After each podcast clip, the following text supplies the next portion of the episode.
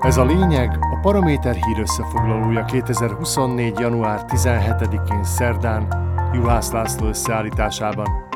A lényeg támogatója az új évben is a Kaufland. Szlovákiában hetek óta az igazságszolgáltatási reform szolgáltatja a legtöbb politikai elemzés kommentár témáját, és bár a speciális ügyészség felszámolásával nem drágul a kenyér, Hetente mégis sok ezren vonulnak az utcákra, legközelebb csütörtökön tartanak tüntetéseket országszerte. Ficóékat szerdán az Európai Parlament határozatban marasztalta el, a kormány szerint azonban ez a dokumentum csak a hazai ellenzék ármánykodásának eredménye. Természetesen a Fidesz EP képviselői is erre az álláspontra helyezkedtek, mind a 11 képviselőjük nemmel szavazott a határozatra, amely bírálja a kormányt, amiért az gyorsított eljárásban tárgyalta a tervezetet, ami nem tett lehetővé alapos szakmai véleményezést. Michal Simecska, a progresszív Szlovákia elnöke úgy véli, ez a határozat egy utolsó figyelmeztetés, mielőtt az Unió komolyabb lépéseket tesz a jogállam védelmében Szlovákiában is. Vagyis, ha így megy tovább, mi is Magyarország sorsára juthatunk. Tudja ezt Zuzana Csaputová is, hiszen az államfő ma elismert jogi szakértőkkel találkozott, hogy kikérje a véleményüket a tervezett reformról. A köztársasági elnök meggyőződése, hogy Ficóék nincsenek tisztában a büntető törvénykönyv módosításának következményeivel.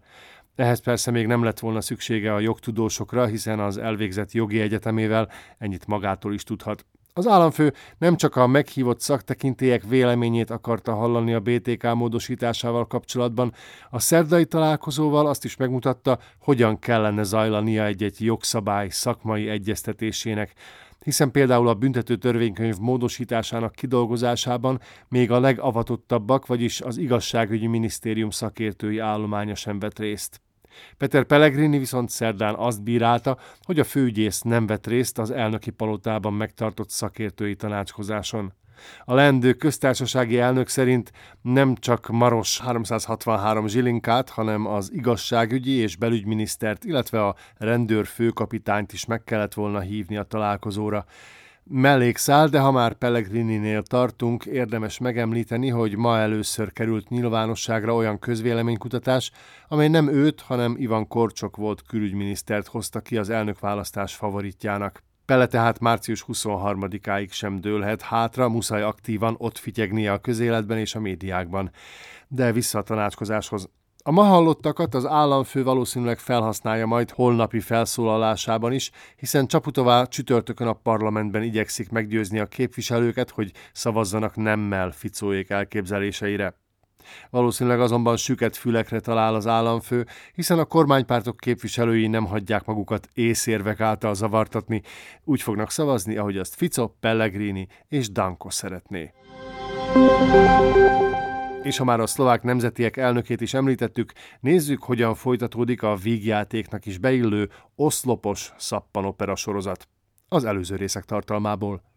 Az SNS elnöke autójával letarolt egy pozsonyi közlekedési lámpát, ki sem szállt az autójából, hanem tolatott és elhúzta a csíkot a helyszínről, de nem csak átvitt értelemben.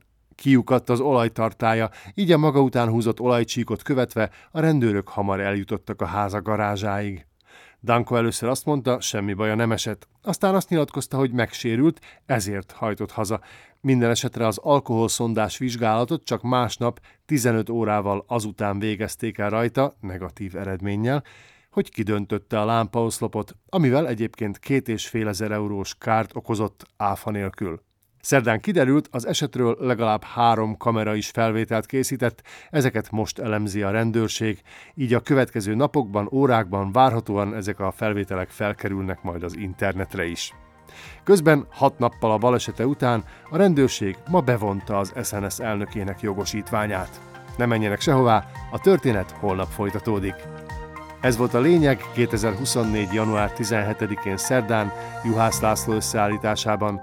Kommentált hírösszefoglalóval legközelebb holnap este jelentkezünk a Paraméteren. Addig keressék podcastjainkat a Paramédia rovatban, illetve a Spotify, az Apple Podcasts, a Google Podcasts és a Podbean platformjain.